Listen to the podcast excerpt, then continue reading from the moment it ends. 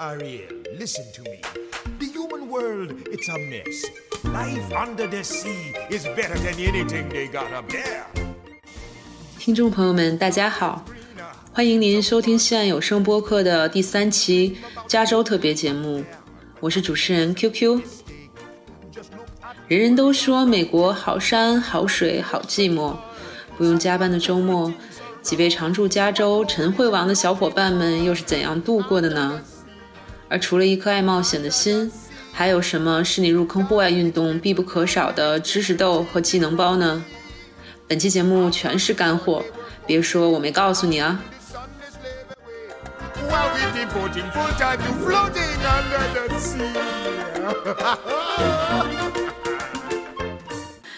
呃，各位听众朋友们，大家好，今天是我们西岸有声的第三期节目。今天这个节目特别特别，因为大家会听到除了我以外，呃，一些不同的主播的声音。啊、我是 QQ，你们的老朋友。现在让我们其他几位主播今天来介绍一下自己先。大家好，我是啊、喜欢潜水的 Dory，但是我记性比较好。大家好，我以前打过猎，我就是打猎的 Jane。打猎的俊，啊，大家好，我是假装会玩的张师傅。来我们大家好，我是喜欢 hiking 野外行走，但不喜欢露营和作死的吴大脸。好，我们今天还特别要介绍一下这位大脸同学，因为他是从遥远的澳洲来和我们连线的。但是你可能听不出来，因为我们使用了非常良好的沟通工具，我们就不安利是什么了啊。下回可以啊可以私信我们。对我是呢，就是潜水是我本命的 QQ。今天我们这期节目呢，想跟大家聊一下好山好水，不无聊，因为好冒险。就是我们几个人呢，都是比较喜欢户外活动，因为像在美国也是大家都在上班嘛，所以周末的时候有时候还嗯有很多时间可以打发，所以说都参加了还蛮多户外活动了吧。有一些其实可能看来算是户外冒险的，嗯，这么一个范畴吧。哎，那 Dory，那像你的话，你最喜欢什么户外的活动呢？对于我来讲，因为我从小就是啊、生在一个海滨城市，所以在哪里啊？啊、我是青岛人。哎呀，有没有听众是青岛的？交流一下。对，所以特别喜欢嗯跟海洋跟 ocean 有关的运动，所以嗯是当时几年前在 master 的时候，非常一个非常非常偶然的机会就入坑了呃潜水这个 这个事情之后，嗯就不可收拾的爱上了这个呃户外运动，嗯，然后其实最早入坑是被前男友带进去的，但是有故事的入了坑之。后，希望我老公没有在听。然后入了之后，嗯，就跟前男友没什么关系了，因为潜水这个事情实在是太有意思了。对对，不是我，我这插一句，就是那个 Dory 同学基本上就属于那种交一个男友学会一项技能的人，所以 所以你去数他有几个技能，你就知道他有几个前男友，包括他这个暴露了教给他一些技能。这个暴露了，我们 是因为我跟吴大脸同学认识太久。对，这也有那个知道知道小秘密的那个吃瓜群众。那那那你潜水的话是像 snorkeling 还是 scuba diving？是有没有带氧气是瓶的？对，是 scuba diving 啊、然后我大概是几年前上学的时候，有一年就去了夏威夷去学这个 diving certificate，、然后嗯，从此就爱上了这个运动。我记得印象最深的就是，嗯，我拿到 diving certificate 之后，第一次潜水，那个是在夏威夷大岛的夜潜，啊、夜潜哇。对，是夜潜，是那种 manta ray dive，嗯，对，就是基本上是在快黄昏的时候，就是马上过十分钟就天完全变黑的时候，然后从那个 boat 上面跳到水里去。然后就慢慢慢慢慢慢慢慢潜到潜到海底之后，因为那个看 manta ray 的那个地方是跟一个悬崖特别近的，所以当天的那个那个海底的 wave 就特别特别大。然后我的那个 diving master 就抱了一个有我头两三个大的那种大石头 放在我身上，这样我就这样我就不会跟着那个哦 wave 飘是吧飘走，对，然后我就拿了一个 diving 的啊、那个那个 light，啊然后就往上照，然后就慢慢慢慢坐那边等，然后等大概过了十分钟、二十分钟之后，然后就看到远处有一只巨大的 manta ray 就呜呜呜就就就朝我这边游过来，然后它其实不是那种很危险的动物，嗯，它就是它它不会吃什么任何我能人啊插一句吗？胳膊啊曼塔瑞是什么东西啊？呃喷符，哦，你有见过吗像三角形对三角形的那个，鱼是吧？对对对对对，然后它哦嘴是那种椭圆形的，是不是巨大。笑脸一样？它的那个脸嘴的那边的形状好像有啊。嗯回头我们插入一些图片在公众号里给大家看一下啊。对，然后它是吃浮游生物的，然后它眼睛看不见东西，嗯它是完全靠其他的去 sense 它周围的东西，嗯然后就慢慢慢慢的就看到它，嗯，朝我们朝我们游过来，然后他也是看不见任何人的，我不知道他是。看不见任何人的当时，然后我就看到他呜的一下冲我游过来，我就嗯，赶紧躲一下这样子，嗯啊、然后之后那天晚上大概是来了有十二只，我记得有两三米那么长，两三米那么长的 manta ray。然后那天那次的经历就让我觉得啊，完全是另外一个跟岸上不一样的生活。然后从此就爱上了这个运动。哎，所以当时的经历是当时在考，嗯、就是同时你在考那个证吗？还是说，呃，当时是已经考完了证，然后去就是 enjoy it？我是考完了之后，那次作为一个 diver 第一次 dive，、然后所以印象特别特别深，就是完全没有 expect 有这样的一个夜潜的经历。那我们这边还有谁有平常在潜水吗？哦，我有，嗯，对，我也呃，经常一般一年呃争取去一两次，就是去不同地方去潜水一两次。嗯，呃，我跟我的老公是啊还没有结婚的时候一起学的。哦，嗯好酷！对，可能是四四五年前学的吧。然后，嗯、我们每学了学会潜水一样的，跟 Dory 说的一样，在在海底下的那种经验是跟在岸上不一样。所以，像每天工作很忙，所以如果我们想去度假的时候，都去找一些可以潜水的地方去度假。所以我们嗯最近呃度蜜月在希腊啊、那个 Mediterranean。哦，嗯哇，海 里面去啊，爱琴海那边是吧？嗯，爱琴 Mediterranean 对对对爱琴海就对，就那个海里面去潜水，嗯，那个海我记得那个印象比较深，因为它那个嗯。那个那边都是山，然后海，然后那个你下了水底以后很深，就是、呃你在那个海岸上，我们从海岸上走进水，然后不走很多米，就突然就非常非常深，然后就坡度，对一个很大的。坡度，然后一下子，比如说一开始在零米，然后突然就降到了五十米这样子，所以觉得很还是那个时候还是有一点害怕，嗯。但是里面的风景很不一样，因为那边有一个火山，所以火山在海底的，对对，那个 Santorini 岛啊、哎附近就是在一个那个啊、火山附近啊、建建出来的，所以嗯那个附近的那些啊、风景都是那种火山那样子建地貌啊对对那样子的。super cool！，我也好想去希腊潜水。哎，恭喜你们刚度完蜜月啊，这个谢谢，非常赞嗯，因为我觉得，因为我也有在潜水，我觉得其实像我跟 Dory 都觉得要潜水，因为大部分我们考的潜水证都是需要有 partner 一起的，就你不能独自去潜水，因为潜水这项运动其实还有蛮多风险的。对你两个人一起去潜水，万一一个人比如说氧气用光了，或者是有什么意外状况，你的同伴就可以给你提供一些帮助，这是相当于一般我们考潜水证的基本的要求。对就需要有另外一个人。如果你要单独一个人去潜，要单独考一种特殊的这种就是 certificate。嗯，像我潜水的话，我跟金应该我们都是有考到那个 advanced open water，、都是是考了 open water。对，就是我觉得都还蛮酷的，可以给大家稍微一个小的知识豆，这个潜水证的这个系统。嗯，我我不知道我是考的 PADI 的那个潜水证，我也是 Paddy，啊，我也是排 PADI PADI 应该算是比最 popular 的一种，就是因为像国际上它认证潜水的这些呃证书，应该是有几个不同的机构。PADI 应该是 PADI 是什么的东西的全全称？P A D I，我们可以回头给大家剖一下这个，它全称是一个就是国际认认证的潜水协会，它发给的呃发给这些潜水者的潜水证是全球通用的，所以说它第一级应该就算是叫 Open Water，就是你有了这个潜水证就可以在呃公开海公开水域去潜水，包括海里面，包括湖里面。嗯、这个证考的话应该是需要两个 pool session，就是在泳池两个 pool session 再加上四次潜水，我记得。嗯，对我也四个带是这样子的。对，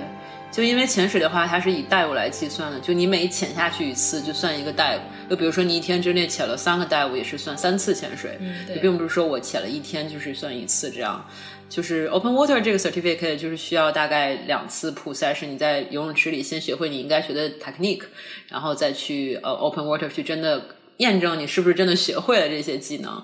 我的那个我的 pool session 是在夏威夷的山顶豪宅里面学的，因为我报了一个夏威夷，就是在大岛那边的一个、一个 diving shop，然后他们那个 dive shop 的那个 owner 就是在山顶有一个豪宅，豪宅然后他就说，嗯，来我们家学吧。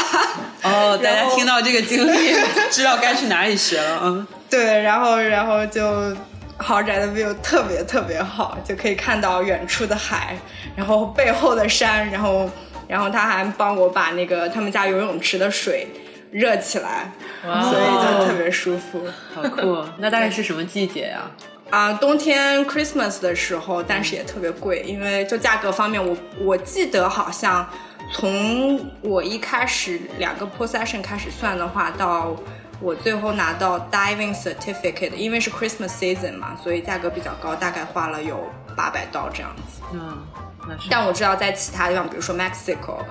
嗯，就会便宜很多，大概三四百刀就可以拿下来 open water 的那个 certificate。所以考这个证并不是说全球统一价格的，是吧？对，就是同一个地方不同的时间，价格也是不一样的。嗯，OK。大连，你要说什么哎，？那我那我替那个围观群众问一个问题啊，好呀。就是你们不是要那个去潜水的话，不是要带很多装备吗？比如说眼镜啊，那种潜水服啊，还有氧气瓶啊之类的东西。嗯，那比如说你满如果满世界到处飞，然后去潜水的话，你需要扛着这些东西走吗？还是有什么途径可以在当地搞到呢？嗯，好像是有非常专业的人会扛着这些东西走，但是比如说你说氧气瓶，它扛着走好像至少还蛮危险的，我不知道可能都不可以带上飞机吧。嗯，因为算是易燃易爆物品了，跟个炸弹一样。但是，就是我知道，像我自己的话，我是有，呃，像因为潜水的话，scuba diving 其实要拥有一套全的 snorkel 的东西，因为你很多时候你刚下水的时候，你是在浮在水面的，你不会马上就跳到水底。在这个过程中，为了节省氧气，其实你都是用 snorkel 的那个管子，就是浮潜的那个管子在呼吸的，你并没有真的用你瓶子里面的氧气。所以 snorkel 的全套东西我是都有的，包括那个脚蹼啊、呼吸的这个管啊、面面罩啊这些东西。然后像呃我自己还买了一套潜水服，因为像潜水的话，大概分潜水服分大概两种，一种叫 white suit，就是你可以它会变湿，就是比较像那种大家可能看到那种紧身衣，对泳衣，就是看起来像 Spider Man 那种。对对，就是像超级英雄的那个 那种衣服，会把有把头也罩起来，有的还有那种头罩吧，对应该把头也罩起来，这样就是主要为了保暖。它虽然身上会湿，但是它会保存一部分温度，不会让你真的呃特别的冷。还有一种叫 dry suit，就是完全隔绝了水，像宇航员，对对，这个比喻非常贴切，就是会把你整个人从你呃，比如说脖子啊、手腕、脚腕啊这些会透进水的地方，整个封死，用那种橡胶的材质。你在加州潜过对吧？哦，我在加州潜过。其实你你当时就是穿了 dry suit，呃，我在加州考过 dry suit 的证，当时是穿的 dry suit。第二次在加州考 Advanced Open Water，就是我们一会儿会提到进进阶级的呃 certificate，是当时穿的我自己的 white suit，当时买了一个 seven point five 呃 millimeter 的嗯比较厚好好好 white suit，应该算是最厚的 white suit 了吧，就是它也会会比较保暖。潜水服的话，就是越厚的话，相当于越保暖。当时我是七月的时候在加州这边，北加州这边的海岸潜水，然后即使是七月，相当于是北半球这边夏天的时候，都被冻到就是神志不清，有点，因为当时水下的温度只有五十，大概五十三四华氏度，就是十十一二摄氏度这个样子吧。当时我有一期潜水的一个女生，她是立陶宛人，从欧洲过来这边的。她非常瘦，特别高，是那种比较 skinny 的身材。她当时我们第一天有在海里潜，她就已经被冻到不行。然后第二天的时候。他刚跳下水，他就说：“今天我放弃了，是我太冷了。”其实我一直还特别想去加州 Monterey 啊，或者是 Santa Barbara 那边去潜一下，但是我真的我因为我这个人会比较怕冷，然后我就比较喜欢，真的很 enjoy 那种。热带的 ocean，然后就觉得放假就应该去那个那种地方潜潜水，对，呃，不要折磨自己，不要折磨自己，所以一直很 很没有勇气在加州这边潜下去。但是这边欢迎来澳洲啊，大堡礁是吗？对，就是大堡礁的话，因为它比较北边，就是因为是南半球嘛，所以越往北越热，越靠近赤道，嗯，所以它基本上就是在赤道边了。然后那边的话，就是也是潜水圣地吧。其实不光大堡礁，就是整一个澳洲，就是海沿岸的那些那些人都比较喜欢水上运动。所以，比如说你在悉尼的话，你就能看到，呃，就是在海边走的时候，你就经常能看到有人他自己自己会带着一套潜水的东西，然后在在那个海岸边，然后潜水抓鱼之类的。哦，那哎，我之前听说，因为看到很多帖子会说什么大堡礁，呃，三年之内会消失啊，就好像那种万年的年经帖说威尼斯两年之内再不去就要被淹没了呀。所以大堡礁那边到底现在生态保护，或者说有没有真的要消失的趋势？我好决定一下我什么时候去。呃，趋势肯定是有的，就是人肯定会影响嘛，不光大堡礁，包括夏威夷的话，很多地方。呃，你会听当地人跟你说，就是说啊，现在那些 snorkeling 啊或者潜水的地方都没有以前那么漂亮了，然后很多珊瑚都死掉了，或者说鱼都没有了。呃，就是只要有游客去，都会都会产生这样的问题吧。但是，就是如果你近几年来的话，肯定没有问题。那只是说啊，就是注意素质吧，就是啊，比如说海 海龟不要碰啊，就不要不要抓着海龟往前。往前游啊，不要揪一个珊瑚下来那种啊。揪珊瑚。这样的话，我觉得其他就是尽量减少我们对对于自然的影响，就我觉得就还可以。对，我觉得这一点我也是特别特别认同。我觉得作为一个在海边出生长大的人，其实对于喜欢潜水的朋友，我也是特别想要说，嗯，我是一个特别尊重海洋的一个人。我看到很多。diver 啊，他可能会去逗鱼啊，或者是去喂喂鱼啊，或者是就是戳戳这个戳戳那个之类的。其实，其实我是觉得，作为一个 diver 来讲，你尊重这个海洋系统，尊重它里面的生物，是一件特别特别重要的事情。我在 diving 的时候也有遇到过鲨鱼，其实他们就是那种在一个很小这么平静的语气呢。对，其实是其实是特别平静的一件事情。还是我在那个我可能是在上第三次 diving 的课的时候，就第三次 dive 的时候，然后上完上完那个课之后，嗯，dive master 就带我去旁边转一圈嘛，然后他就。他就敲敲我，然后叫我过去跟着他这样子，然后我就跟他过去了，然后就看到，嗯，在一个 cave 里面有有有有鲨鱼那么一家，有鲨鱼爸爸、鲨鱼妈妈和几个鲨鱼宝宝，就就那样非常非常安静的，嗯，浮在海底的那个沙滩上，然后他们是根本就不会想要去攻击人类或者怎么样，他们就。过着自己非常非常安逸的生活。其实作为一个 diver 来讲，你你嗯，我觉得是不应该跟海底的一切东西有任何的 interaction。就是你要尊重他的生活，你不可以啊让他感觉到他的生活环境里面有任何的危机是人类带来的。这样的话，他才会永远待在那个地方，他才会保持他的原貌。嗯，不然的话，你如果喂它东西或者是逗它的话，你很可能会被它攻击，或者是时间久了，它也会慢慢离开自己原来住的地方。这样的话，越来越多、越来越少的人就不会再看到，嗯，本来的这种 diving 可以看到的样貌。我感觉 Dory 刚才给我们讲了一个《Finding Dory》这个动画片的脚本故事啊，感觉特别精彩。对这点我其实也特别同意，因为我知道像 Patty 他们那边，你每次考潜水证的时候，你发拿到了证，你其实有一个选项是可以选择，他们有一个 program 叫 Aware，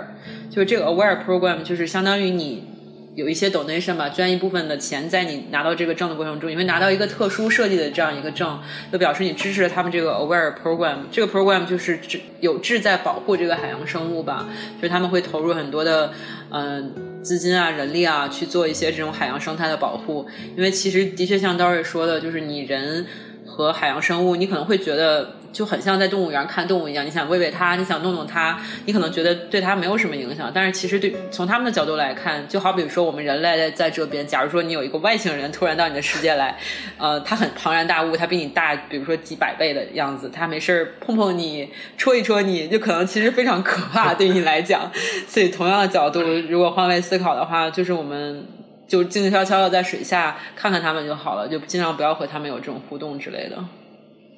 那张师傅呢？你有没有这种潜水相关的经历啊？没有听你聊起。听了我们说之后，有没有很心动？有有，我一直都对这个很心动，但是不会游泳。啊，游泳还是会的，但是但是就是觉得它是它是一个很大的事情，你需要很多精力去准备。所以说，比如说我现在都完全没有基础，我现在想开始去尝试这个，应该怎么？或者说，你对第一次玩的这个人有没有什么建议？或者对？怎么入坑？我觉得这个问题非常好，因为先有一个会潜水的女朋友。Sounds like plan。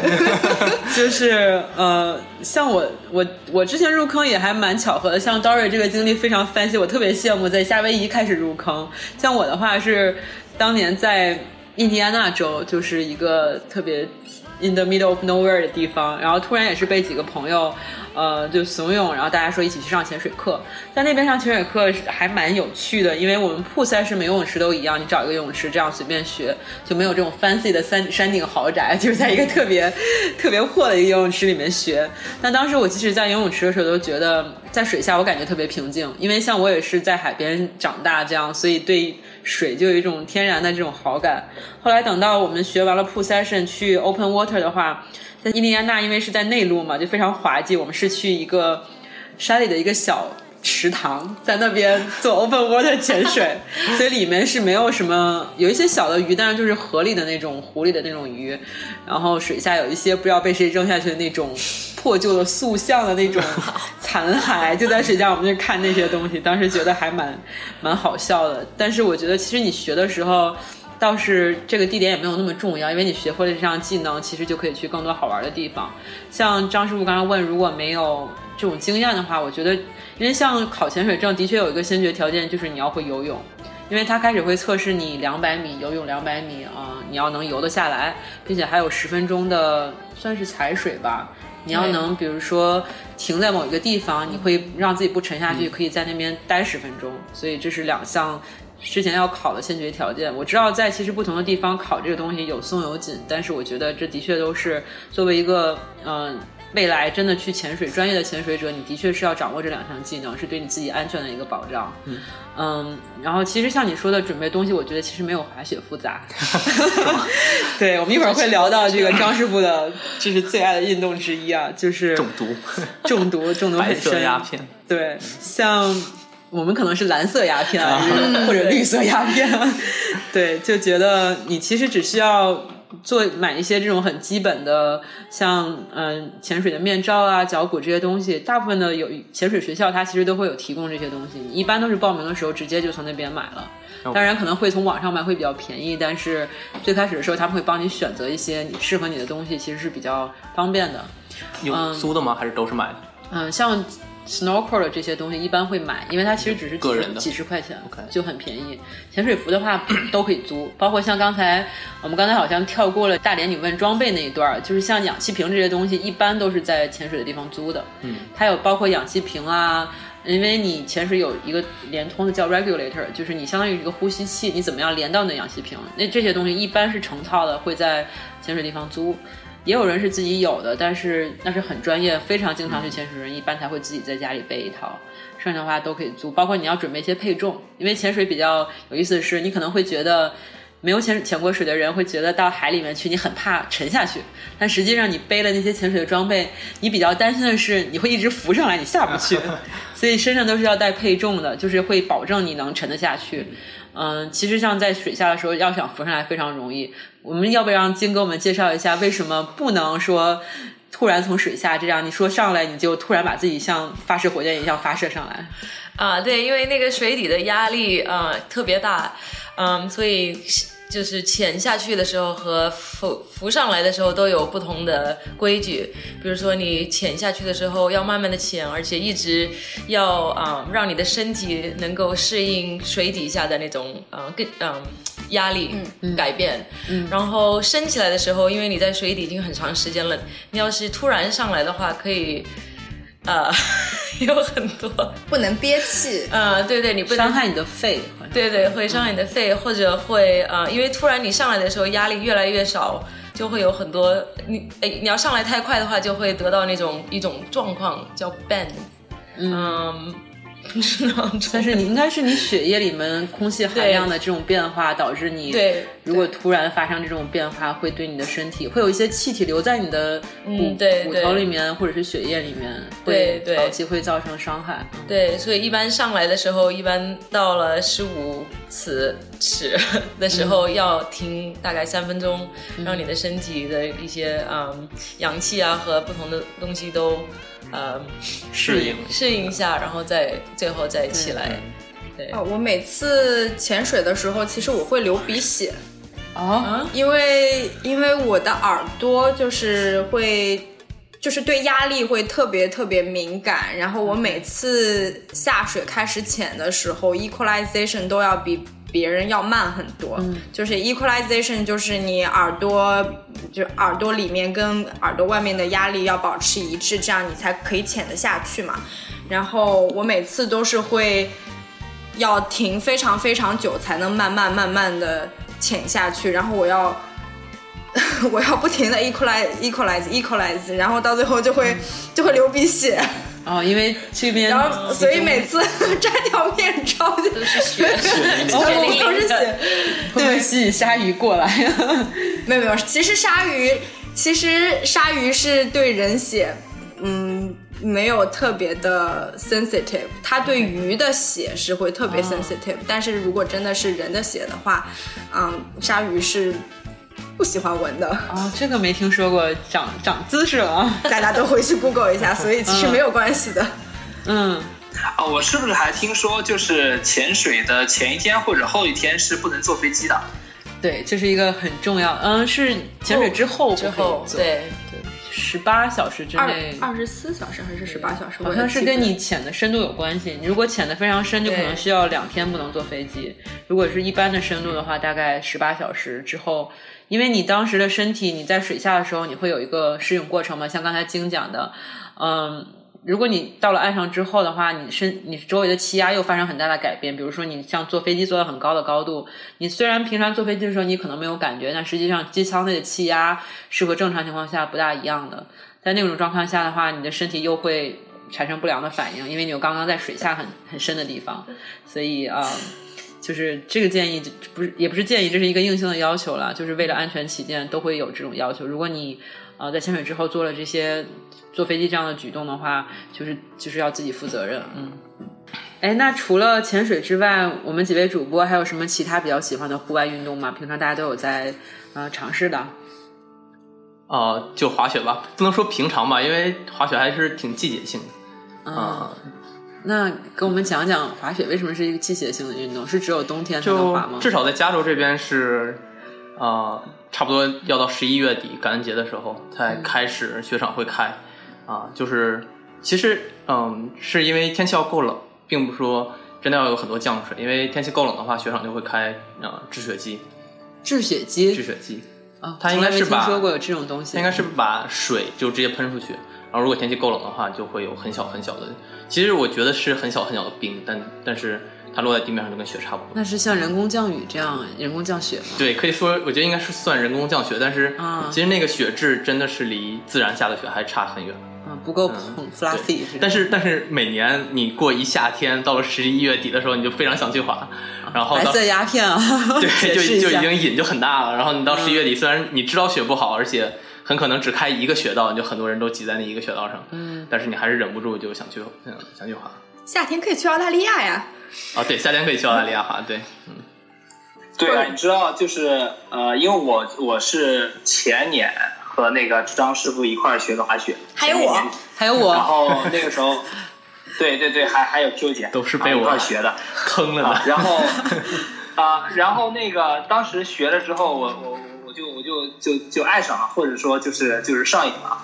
然后基本上每周或者说每隔一周都会找拉一帮人，然后去滑雪啊、day trip 啊这这种都都就是基本上那一个雪季滑了十多次，二也对十多次吧。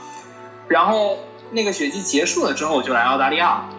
然后来了之后的话，因为因为澳洲这边，因为我在悉尼，然后悉尼这边的话，其实滑雪的这个条件没有没有那个加州那么好。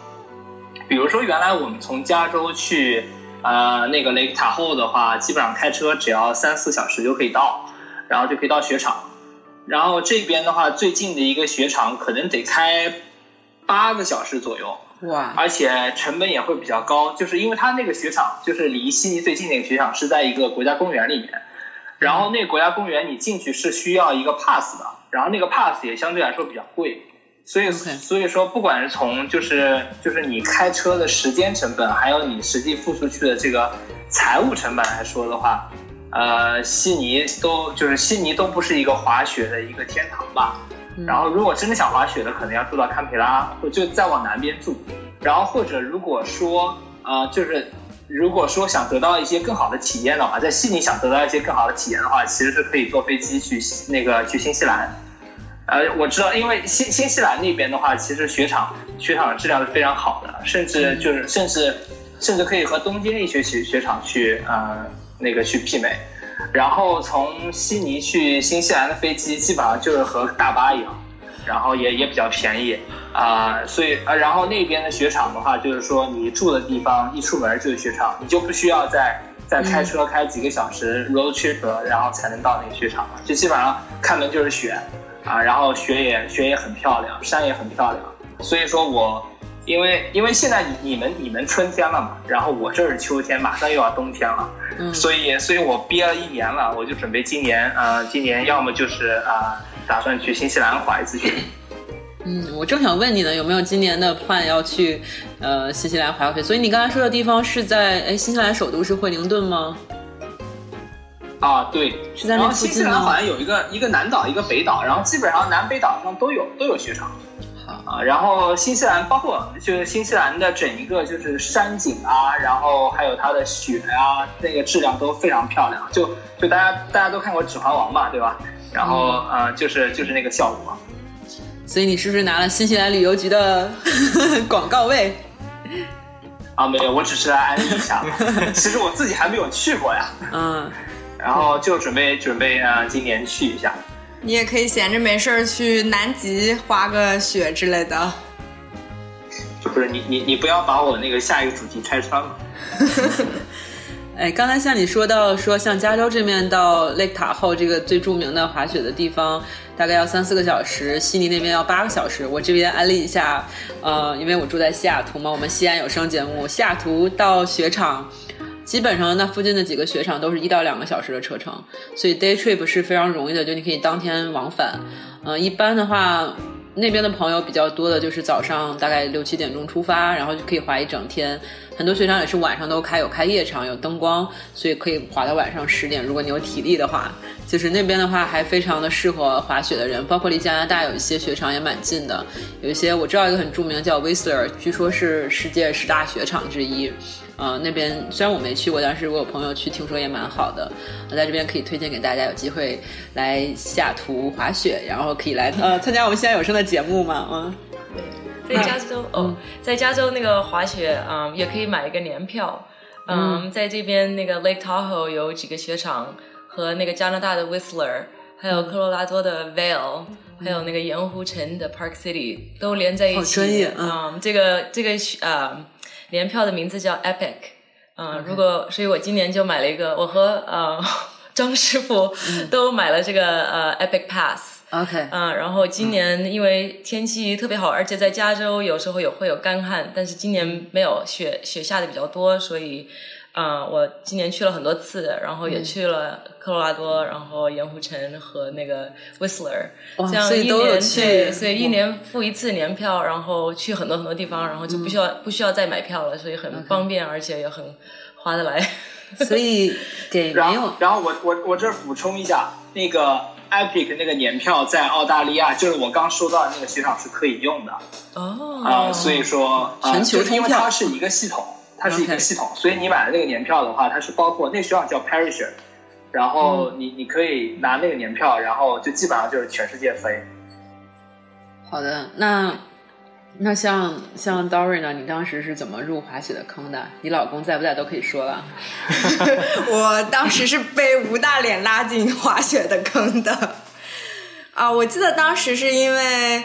大脸要走了嘛，大脸第二年要去澳大利亚了，然后我们当时就在 Lake 塔后租了圣诞圣诞节还是感恩节的，圣诞节好像是圣诞节对，很大的活动是在圣诞节。嗯，对，圣诞节租了小木屋，然后是也是算为大脸送行嘛。然后那个时候是第一次滑雪啊、然后就一直在摔，一直在摔，摔完了之后第二天是起不来床的那种情况。然后就有一次摔到。把我的隐形眼镜都摔出来了，肯定是因为我眼睛太大了。对，摔得特别狠，所以其实到现在还没过那个坎儿。今年其实没有滑雪滑特别多，所以我就想请教张师傅，你是怎么过了那个 摔跤的坎儿？哦，我觉得你已经算是就是我见过人里面初学者来说滑的就学的非常快的了，好像第二次还是第几次去就已经就已经比较顺利的可以滑下来一个坡，啊、我觉得滑雪就是，嗯、就一开始你要做好要摔的心理准备，你要就不停的摔，不停的摔，然后你可能去个三四次之后，你就会发现，嗯，这个能滑的那那一段时间带给你的乐趣要大于摔跤带来你这个这个这个沮丧或者痛苦。然后一旦过了那一点，就立刻变成鸦片了，然后你就再也回不去了。我觉得七个字：胆大心细脸皮厚。就是你胆子要大，因为这方面我很差，我就胆子很小，所以学的过程就是 learning curve 比较长。嗯、心细的话就是你比较仔细会。看一些动作要点吧，包括很多人在 YouTube 上有一些视频，可以提前在你没去滑的时候去看一下。就是我其实比较懒，没怎么看过，但是很多人跟我推荐说这个方法很有效。呃，脸皮厚嘛，就是你去雪场，一般的人开始都会跟教练学一下，或者是有一些人教。你学的时候就是要多提问，我觉得你有什么问题就可以让别人给你一些指导。其实会滑的人其实还会有很多小的技巧，他会可以教给你。我觉得初学者的话，这方面应该蛮有用的。嗯我觉得还是比较推荐教练，因为嗯、就是你上一天的教练的课，基本上你就能到第二天你再去滑的时候，就是能感受到一点点滑雪带来的乐趣了。你如果就是很多人自己去学的话，到第二天你还是很 struggle，你就不太能体会到那个乐趣，很容易在这个时候就被放弃了。啊，然后我觉得我可以分享一下，就是我我第一次滑雪那个那个经验，就是第一次去的时候是是那个就是张师傅带我们去那个科克伍的嘛，加州边上那个雪场。你第一次滑雪是我第一次滑雪，对对对对对，Q 姐也一块儿、嗯啊，然后我们一块儿先上的教练的课，然后然后第二天呃就是然后当天下午的时候我们就上那个绿道，然后当时问那个张师傅我说那个绿道有两条，左边一条右边一条，哪条比较简单适合那个初学者？然后张师傅想了想说那就走右边那条吧。就后来我发现被被坑了，就是他那那条道是这样，就是他一下来之后是先往右有一个弯道，然后那个弯道就是它是一个大的弯道，弯回原来的那个直道上面。然后同时那那个弯道呢，它是它是有个坡度的，就是它左右还有一个坡度，就是说它是左边高右边低，然后它又是从上往下滑。然后然后对于初学者来说，其实往下滑是很简单的，就往下出溜是很简单的，但是你 你你是不会控制方向的，对吧？所以所以那个时候就那条道基本上就像一个筛子一样，就你走过去，新手全部滑到右边，或者说全部滑到那个 那个已经就是就野雪了，就因为他们滑不回来，然后然后老手就歘歘歘的从边上过去，然后当时第一次滑的时候就就非常的其实挺挺沮丧的，就是不停的摔，就基本上就属于站起来摔一次，站起来摔一次，但是但是其实其实其实你要知道就是就是你要你要信赖第一你要信赖那个雪，第二你要信赖你的屁股，就是啊、那那个雪是很厚的。然后尤其是刚下完那个，呃，下完雪之后，那个雪就是我们叫 powder 嘛，然后就是粉末状的，基本上你一屁股坐下去一点事儿都没有，不像坐在冰上，如果是冰上的话，坐坐坐上去的话，你可能就就就可能会受点损伤，但是做雪上真的一点事儿都没有。但是但是你你这样摔一天之后，其实也是很累的，所以说那天。呃，那天到了到了饭点的时候，那个时候我已经摔的饿的不行了，所以就中午吃了两两大份 rib，然后对，然后吃的特别多。然后还有个特别重要的点，我觉得就是第一次去滑雪，第一次学滑滑滑雪的时候，就是最好能够连续去两天。就是哦呃，首先你第一天去的时候，就是你先和教练，然后呃学半天，然后下午自己感受。然后你下午感受的时候，肯定对于像我这种一般悟性很一就是悟性比较一般的人来说的话，啊、下午滑的时候肯定就很沮丧。但是你那个时候千万不要放弃，等到第二天你再去再去滑的时候，你会突然就是会有一个顿悟的那个瞬间，呃，然后就是你会发现第二天你你就好像能够感觉能往下滑了，而且能够控制一下自己的那个动作了。就是第二天其实对于对于你的一个信心的一个建立是非常非常重要的。然后有一些人就是说啊，他只去了一天，然后滑了一下，摔了一天，太累了，然后啊，我再也不想滑了。那些的话就是那就以后就很难再学会，然后连续两天就比较好。后来我就连续两天之后，然后后来周中的时候就 YouTube 上找了一些视频，我我也找了一些视频，然后就在家里面就跟着那个视频做，就是练习一些动作要领。然后第二周去的时候，就基本上能够就绿道一一整条绿道大概摔个三四次左右就就能下来了，所以就是还是进步相对比较快的。啊，对对对，你你确实算是进步很快的，都要那个表扬到师。师傅要表扬到啊，对，对你刚才说的，把我的这个记忆全换回来了。就我印象也是，就是他像你说的这个，嗯，弯道它左右两边也有坡度，我觉得对我初学的时候这个压力特别大，因为我我是想直上直上的滑下去，但是每次都会滑到坑里面，就像保龄球道一样，两边有两条坑，我每次都会掉进那个坑里面。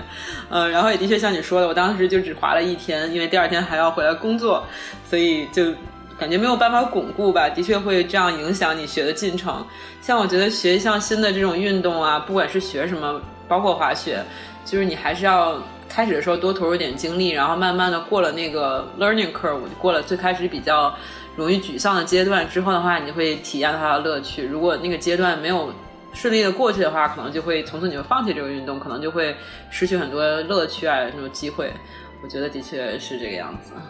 年轻人嘛，可以每年学一项新运动。每年交一个新男朋友，然后学一下新运动。我 已经结婚了，这个梗。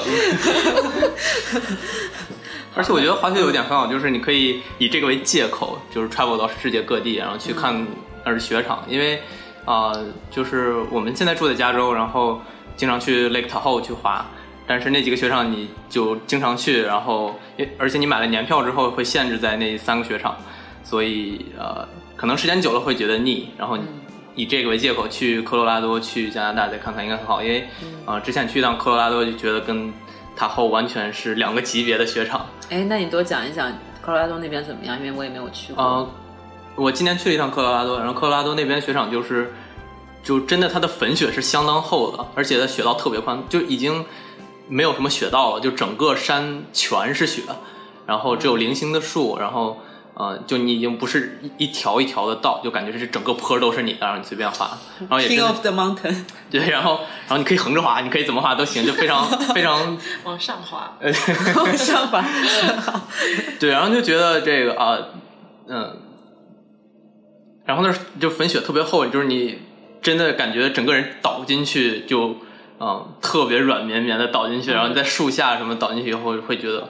哇，这简直就是太 happy 了。天堂。对对对，而且那边人也没有特别多。我作为一个新手问你一个问题啊，你是怎么克服对小孩的恐惧的？对小孩的恐惧，因为你你开始滑的时候就，你比如说 squall 那个雪场就会有特别特别多的小孩在你旁边哦刷刷刷的滑过去，哦然后你就很怕伤到他们，然后我就会想要躲，然后一躲，但是技术又不好，然后就啪叽一下摔倒。你是怎么克服对小孩的恐惧的？啊、多练习。多练习，而且 我自己练习的时候，我觉得更多的是对一些什么石头啊、树啊这些不太会动的东西的恐惧更多一点，会觉得会撞到这些。小孩儿的话，毕竟他也能看到我，而且大部分小孩都比我滑的好，小孩可能怕是的撞到你。对他真的学的很快，小孩儿。对这些东西的话，其实的确然后是我我我有次去滑雪的时候，就是张师傅那天在边在我边上把那段给录下来了。就是我我也是一个弯道，然后那个时候就是虽然会滑，但是方向控制还不够灵活，然后就突然就前面是一个爸爸带着小孩在里面滑雪，然后他们突然就就停在道中间了。那个时候我一个弯刚转过去，然后就没没注意，然后呃，然后就看到他们停下来之后，我就一屁股干脆就坐坐雪上就得了，然后就就往那个他爸那个身上直直的撞了过去，然后后来就就就你你想象一个就是一个坐在雪上的人把前面一个大人给缠倒的一个场景，然后那然后那个时候就就是这样子，然后就特别狼狈，然后张师傅边上还有一个那个那个 camera，然后把它录下来，然后反正就我觉得。而且我也碰到过那种，就比如说有一些有一些滑滑 skiing，然后他们滑的很快，然后有些比如说在两条道 merge 的时候交汇的时候，就是会相撞那些事儿啊，我我也差点碰到过，我也在路上被人骂过。我觉得一个的话，就对于初学者的话，我们还是就是夹底巴做人吧，然后就是尽快的提高自己的那个就是灵身体的灵活度。然后第二个就是说，你在做动作的时候，就是尽量尽量的找相对空旷点的地方，然后然后尽量不要影响别人。如果实在是你看到要撞到撞到他的话，那你就老实点，就你先一屁股坐下来就行了。哦，你这个经验让我想起 我以前，我最我是比较小开始滑雪的，而且我最先开始不是滑雪板，而是滑 ski。哦，然后那个时候双板然后那个时候我才好像是初中的时候，然后爸爸妈妈第一次带我带我去，给我租了一个那个双板，然后双板下的时候，如果你要停的时候，两个双板要对呃交叉交叉这样停，但是我不知道怎么样交叉，我就就这样很快的 从山顶一直冲到 到山底，然后最后没办法停，就直接朝着一个 一些在等着上那个呃椅子的人的那个队排队的人的人群，就冲到那个人群里，车祸现场。把三个人撞倒，我自己也也停下来了。所以有时候还是比较危险的。嗯，那说到这边有没有滑雪有没有什么潜规则？就比如说你在一个公共场合很多人，你有什么一般的小的 rule 啊，你要遵守的，要确保大家的安全，然后也嗯不会被骂啊这样的。嗯，我觉得这个其实有点像开车，就是嗯呃有这种 有这种呃像路权一样的概念。就一般来说都是你在后边你要看着前面的人，然后后就是你不能指望前面的人去知道后面来人这样。然后一开始学的话也都是要学怎么停啊。对，然后不能像刚才这种状况直接冲下去，靠别人来停。对对对对对对 对，一开始都会学怎么停啊。雪板还是蛮好学怎么停的，就是扎马步嘛，对对对扎扎扎到底。对，哎，那刚才我们一直也没有讲说雪板这个单板、双板的问题啊，就单板嘛，就呃 snowboarding，然后双板就是 skiing，所以大家都是滑单板的吗？我是单板，可能这你比较有经验，这两种板到底有什么不一样？现在我主要是单板，啊、我老公滑的是双板，然后呃，双板就是反正单板对我来说容易学，呃，不更更困难的学，但是很容易学会。双板是比较容易学，但是很难的，就是学到非常好好的那种地步。我也有听说这个说法。对对对，张，所以张师傅也这样认为。我知道你也有都都有在滑。我是以前在以前在国内啊、大概十年前 内蒙古对，在在国内滑过双板，然后那个时候是真的初学，然后学了两天双板，然后只会拐一个方向的弯儿，然后就 就是只会就一直撞右边的墙，然后就来了来美国再去想学滑雪的时候就放弃了双板，改改单板了。那你觉得单板和双板比起来，有哪个比较有趣吗？我觉得单板比较有趣，比较帅。呃比较帅，也比较有趣。其实我觉得你下次在那个衣服口袋里面放放壶酒，放壶酒 一边 一边喝一边滑。其实有很多人这样的，就是坐缆车的时候坐到一半掏出一个一个精致的酒壶，然后打开，嗯，嘬一口就非常对对对。然后我还被人家你说比如我吗？呃对，就还有旁边就是陌生人会递过来个酒壶，哎，你要不要来一口，兄弟？然后这种就还挺有意思的，我觉得，嗯。我记得当时我跟大脸那次都有喝吧。啊，啊就是呃，有一次就是我滑雪的时候，就好像有一些雪场是禁止带酒的，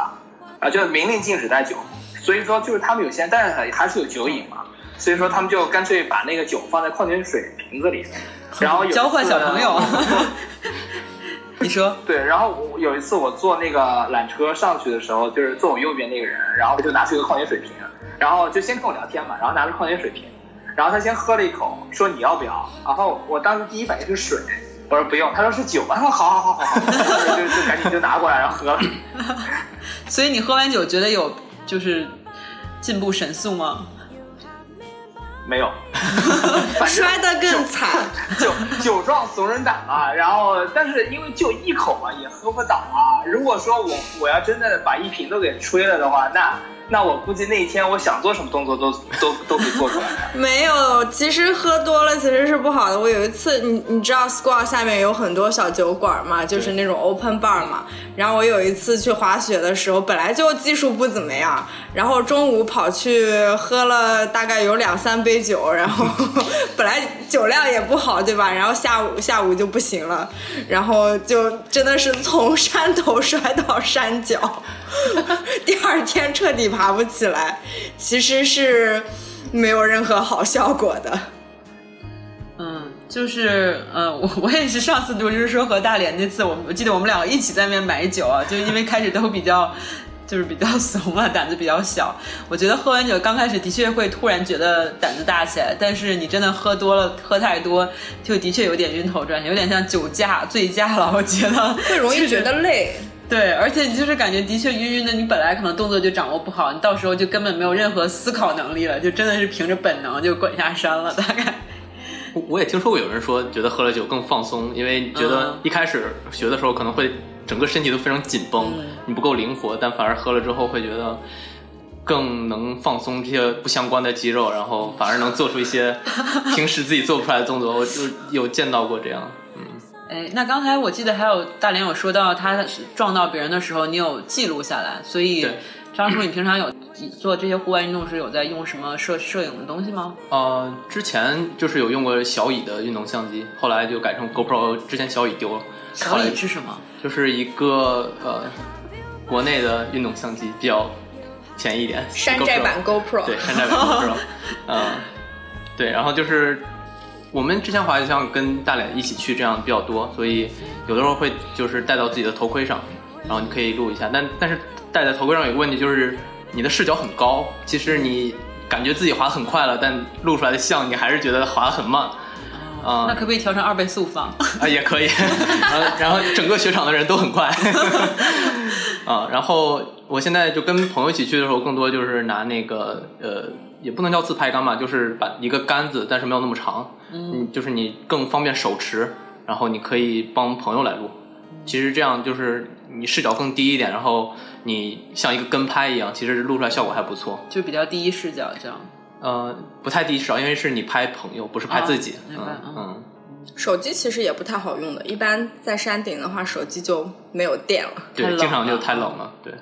对，嗯，像说到 GoPro，我也是有一个 GoPro，我是潜水的时候一般会，嗯嗯、在允许的情况下会带去，因为有时上课的话你是不能带这些东西的，它是不允许的。但是像你自己去潜水的话，你可以带着你的 GoPro，因为我觉得我当时比较有趣的一个经历是，就是在加州这边的水边，在 Monterey Bay 这边潜水的时候，这边有很多海豹。啊，还是海狮，就是那种嗯很可爱的、很萌的小生物。那边有一片，他们经常你会在岸边也会看到。在水下的话，它会真的，因为他们真的不怕人，就是因为保护的算是还蛮好的，在这边的海岸。它就我曾经有一次就是夜潜的时候，在晚上，就是你是拿着手电筒在下面照着，它会就真的从你的身边划过去，就大概离你大概半米的距离这个样子，就他完没有觉得全怕你。还挺可怕的。夜潜的时候，周围很黑很黑，然后突然有一个东西呜呜从你身边对，游过去，当时就是这样。我当时带着 GoPro 还真的把它记录下来了，还蛮巧的，因为其实那很快一个瞬间，大概三秒它就过去了。当时有回来看回放的时候，就觉得真的是非常难得的体验。就是你你虽然不能去碰这些小动物什么的，但是你如果有机会把它们记录下来，回来回头再看的时候，都会想起来当时的那个感受是很，它是很，嗯，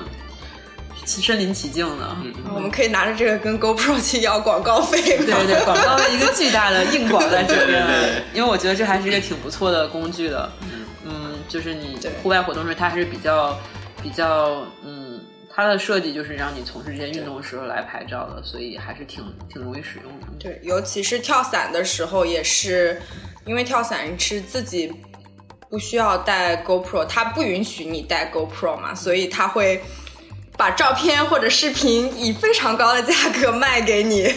以此赚取费用。对它也不是不让你带，它它会收钱，嗯，对自己带也会收钱是一样的。嗯对，所以我们这里面我是有跳过伞，然后张师傅是有跳过伞，Q Q 你有跳过伞吗？嗯，我稍微有点怕，我其实不恐高，但是我害怕失重的感觉，所以我没有敢尝试过跳伞这项运动。OK 嗯，Jane 是有跳过伞吗？嗯对跳有跳过伞，然后大连有跳过伞，那其实也百分之嗯多少？五 我现在四没有办法算数了，百分之八十。百分之八80%十，其实很高的比例。嗯，嗯，那这边不如我们呃，先上集节目给大家聊一下我们呃在滑雪和潜水这方面的一些经历，然后我们下下一期节目给大家再讲一下我们几位主播其他户外冒险的经历。西安有声的终极理想是把我们的声音和观点传播到全宇宙的每一个角落，所以您的每一句留言都是对我们巨大的鼓励。微信公众号搜索中文“西岸有声”或是英文 “Seattle Voice” 都可以关注我们。在荔枝 FM 和喜马拉雅的 App 中可以订阅西岸有声的频道，持续收听今后的节目。好山好水好冒险下集，我们两周后再见啦！